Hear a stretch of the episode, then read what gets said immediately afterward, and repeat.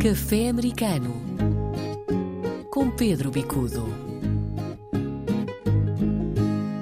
Viva Pedro, boa noite. Aqui estamos para mais um café americano. Vamos a ele, café cantinho, que o inverno está apertando. Está apertando. Muito bem, e vamos começar pela chegada da Ernestina a New Bedford. Não é nenhuma senhora, quer dizer, é uma senhora distinta, não é? É uma senhora distinta, uma moça já com, com alguns quilómetros. Bom, a Ernestina é uma escuna, é um barco, uh, e é um barco histórico que liga Cabo Verde aos Estados Unidos. Uh, a embarcação tem uma história riquíssima. Antes de ser Ernestina, chamava-se Morrissey e foi uma das maiores embarcações em termos de exploração do Ártico.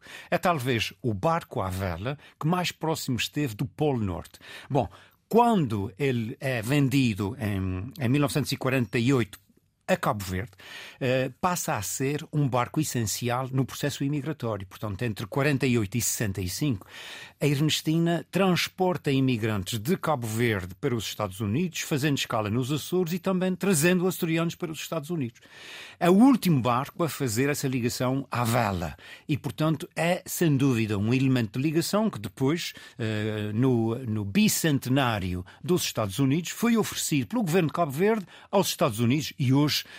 é um barco-escola que foi totalmente recuperado e neste momento voltará a exercer a sua atividade, não só a nível turístico, a nível inclusivamente de educação ambiental, de barco-escola e, portanto, novamente a representar essa ligação atlântica de Cabo Verde, Açores, Estados Unidos. Estou aqui a ver imagens eh, na internet e são, é de facto lindíssimo este, este Ernestina. Imagino que seja uma viagem de Cabo Verde ou dos Açores para, para os Estados Unidos à vela, eh, é uma viagem. Levava algum tempo, eh, entre duas, três semanas, dependia muito de, dos ventos, eh, embora já fosse motorizada a Ernestina, eh, enfim, era basicamente impulsionada à vela. Agora, o que é interessante é que há ainda descendentes de pessoas que vieram na Ernestina.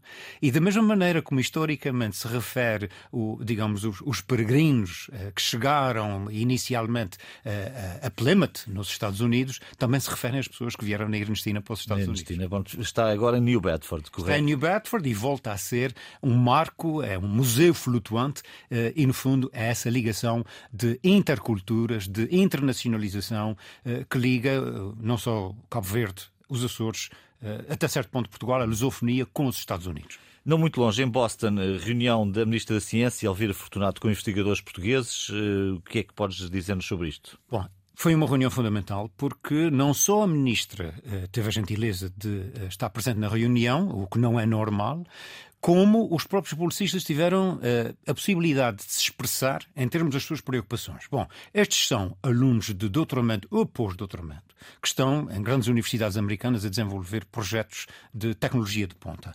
E não só a ministra esteve presente, também esteve presente a presidente da Fundação para a Ciência e Tecnologia, que basicamente financia uh, estes estudantes, e a preocupação é a seguinte: eles querem voltar a Portugal, mas de facto não existem ainda em Portugal condições que possam concorrencialmente uh, satisfazer as necessidades básicas de alunos que investiram muito em educação uh, e que agora não conseguem ter as condições mínimas para regressarem. Bom, é importante verificar. As condições mínimas estamos a falar de quê? Estamos a falar de aqui uma questão de escala e, portanto, os seus trabalhos têm que ser feitos junto de outros parceiros que têm esse tipo de trabalho ou estamos a falar de, de dinheiro em si? Duas questões. Basicamente, a possibilidade de continuar a desenvolver investigação nas mesmas áreas áreas e com a mesma capacidade tecnológica de ponta e também a nível financeiro, de, de carreira, para uhum. poderem cá continuar o seu trabalho.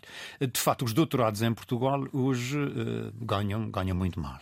E infelizmente para Portugal, porque nós investimos milhões milhões em, em, estudantes em tecnologia e depois há uma autêntica fuga de cérebros, destes, enfim, os mais brilhantes, autenticamente são os melhores dos melhores, que acabam por ficar no estrangeiro sem que Portugal possa beneficiar desse investimento. Não colhemos os frutos, digamos. Exatamente. Assim. Vamos continuar nos Estados Unidos, onde temos uh, a eleição empatada para o Senado da Geórgia, que vai para uma segunda volta. É, uma, é um aspecto particular aqui da, da Geórgia Correto, João. Uh, há Estados, e portanto isso é uma lei estadual, uma lei eleitoral estadual, que uh, indica que, no caso de passar um período alargado, nesse caso já três semanas, e os candidatos, uh, portanto os primeiros dois, continuarem empatados ao fim da contagem da maioria dos votos, dá-se uma segunda volta só com estes dois candidatos. Portanto, todos os outros candidatos ficam fora. Essa segunda volta é apenas entre os dois primeiros. E, neste caso, entre Raphael Warnock, que é o democrata que concorre à reeleição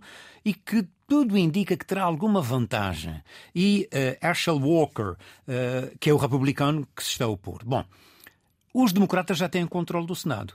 Mas se houver essa possibilidade de ter ainda mais um senador democrata, isso vai trazer, digamos, uma maior facilidade de funcionalidade interna do Senado. É importante não esquecer que quando havia 50-50, o senador que fazia a diferença fazia exigências que normalmente eram bem conseguidas, porque ele era, uhum. digamos, é pedra de toque, ele era decisivo no processo. Bom, quando há estas margens mínimas, toda a dinâmica democrática destes corpos eleitorais uh, uh, se alteram. E, portanto, nós temos aqui uma situação em que há a possibilidade. Fica mais folgada, folgada democrata. Digamos, há uma, uma possibilidade de chegar a, a consensos mais alargada, não há aquele aperto, aquela, eh, enfim, situação de extrema necessidade de haver um voto para fazer a diferença. Os sinais que vêm também da, da queda da inflação nos Estados Unidos, isso interessa-nos também aqui em Portugal e na Europa. Uh, muito. Depois de momentos muito complicados de subida da inflação, e estamos ainda a vivê-los, na verdade. Claro, Mas aqui, há aqui alguns sinais de que a inflação está já não está pelo menos naquela espiral ascendente que, que tinha. Corretíssimo, corretíssimo, João. Nós estamos aqui perante uma situação de sinais que começam a indicar que há a possibilidade de controlar a inflação. A inflação é uma besta selvagem. Quer dizer, e, e tentar perceber do ponto de vista económico, das dinâmicas económicas que gera a inflação e, da mesma maneira, as tentativas de controle, porque não é assim tão simples subir uma taxa de juro e a, e a, inflação está controlada. Não. São vários mecanismos que têm que, de facto, ser postos em, em, em conjunto de maneira a que essa dinâmica seja controlada. A inflação provoca não só problemas gravíssimos do ponto de vista económico, mas sobretudo do ponto de vista social. Porque os mais atingidos pela inflação são aqueles que menos capacidade económica têm. E, portanto, eh, eh, há aqui quase que um, enfim, uma, uma área nefasta da economia, porque a inflação, os muito ricos ficam mais ricos e os muito pobres ficam mais pobres. Hum. Portanto, não é um mecanismo que afete todos por igual. Bom, o que é que está a acontecer? Estamos, de facto, a assistir a sinais de controle de preços, sobretudo no imobiliário. O imobiliário eh, atingiu um estado de, de plafond não tem subido eh, e, em alguns casos, tem descido e, inclusivamente, o mercado esfriou. Isso é um bom sinal. Portanto, o dinheiro está mais caro, estando o acesso ao dinheiro mais caro, aí há, há digamos, a, a, capacidade de fazer investimento vai sendo reduzida. Isso também tem efeitos negativos na própria economia. Bom, e por isso é importante contrabalançar com mecanismos de incentivo ao desenvolvimento económico. As duas coisas estão a acontecer. Portanto, o, o controle de preços está a acontecer e os mecanismos para acelerar a economia também estão a acontecer.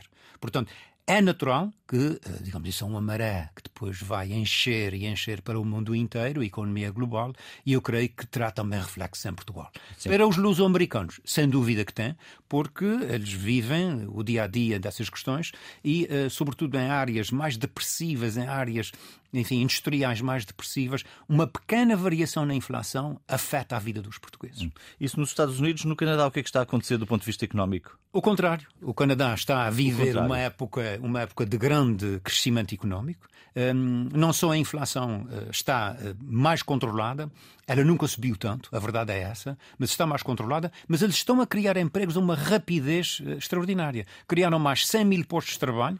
Hum, Agora, há também que perceber o seguinte: não é em todo o Canadá. É sobretudo nas províncias de Quebec e Ontário, eh, e ao contrário, as províncias de Alberta e até mesmo a British Columbia continuam a regredir. Isto é, há áreas de crescimento e há áreas de decréscimo. Para além de criar grandes, eh, enfim, grande número de, de novos empregos, há aqui uma outra coisa interessante: é que não são todas as atividades económicas que estão a gerar emprego.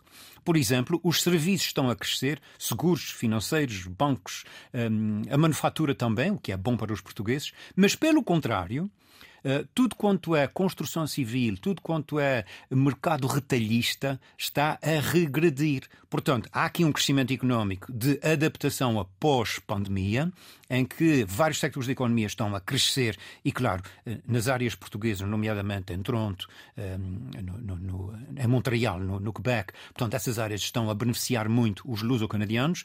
Infelizmente, para os luso-canadianos que vivem em British Columbia, em Vancouver, em Victoria, eles estão ainda a continuar a sofrer algumas consequências de uma economia ainda em depressão. A propósito dos preços, estava aqui a ver o preço de um, de um café nos Estados Unidos e no Canadá, e enfim, vários sites referem um aumento de um dólar do ano passado para este ano, aqui quase nos 5 dólares por café. É Bom, isso, não é? é? É, portanto, há uma subida grande de, de bens de consumo, e, esse é um problema, mas há também, enfim, os sinais de que as coisas estão a estabelecer-se. Ficamos por aqui neste Café Americano. Escreva-nos para caféamericano.rtp.pt ou também nos pode ligar pelo WhatsApp 351 911 10 10 26. 911 10 10 26, número de Portugal. Voltamos na próxima semana. Pedro, um abraço. Voltamos na próxima semana, João, e um abraço também daqui, isso é como as ondas que vão e que vêm, para a WJFD, que nos está a emitir também, e é um prazer estar na Nova Inglaterra. Até à próxima. Haja saúde.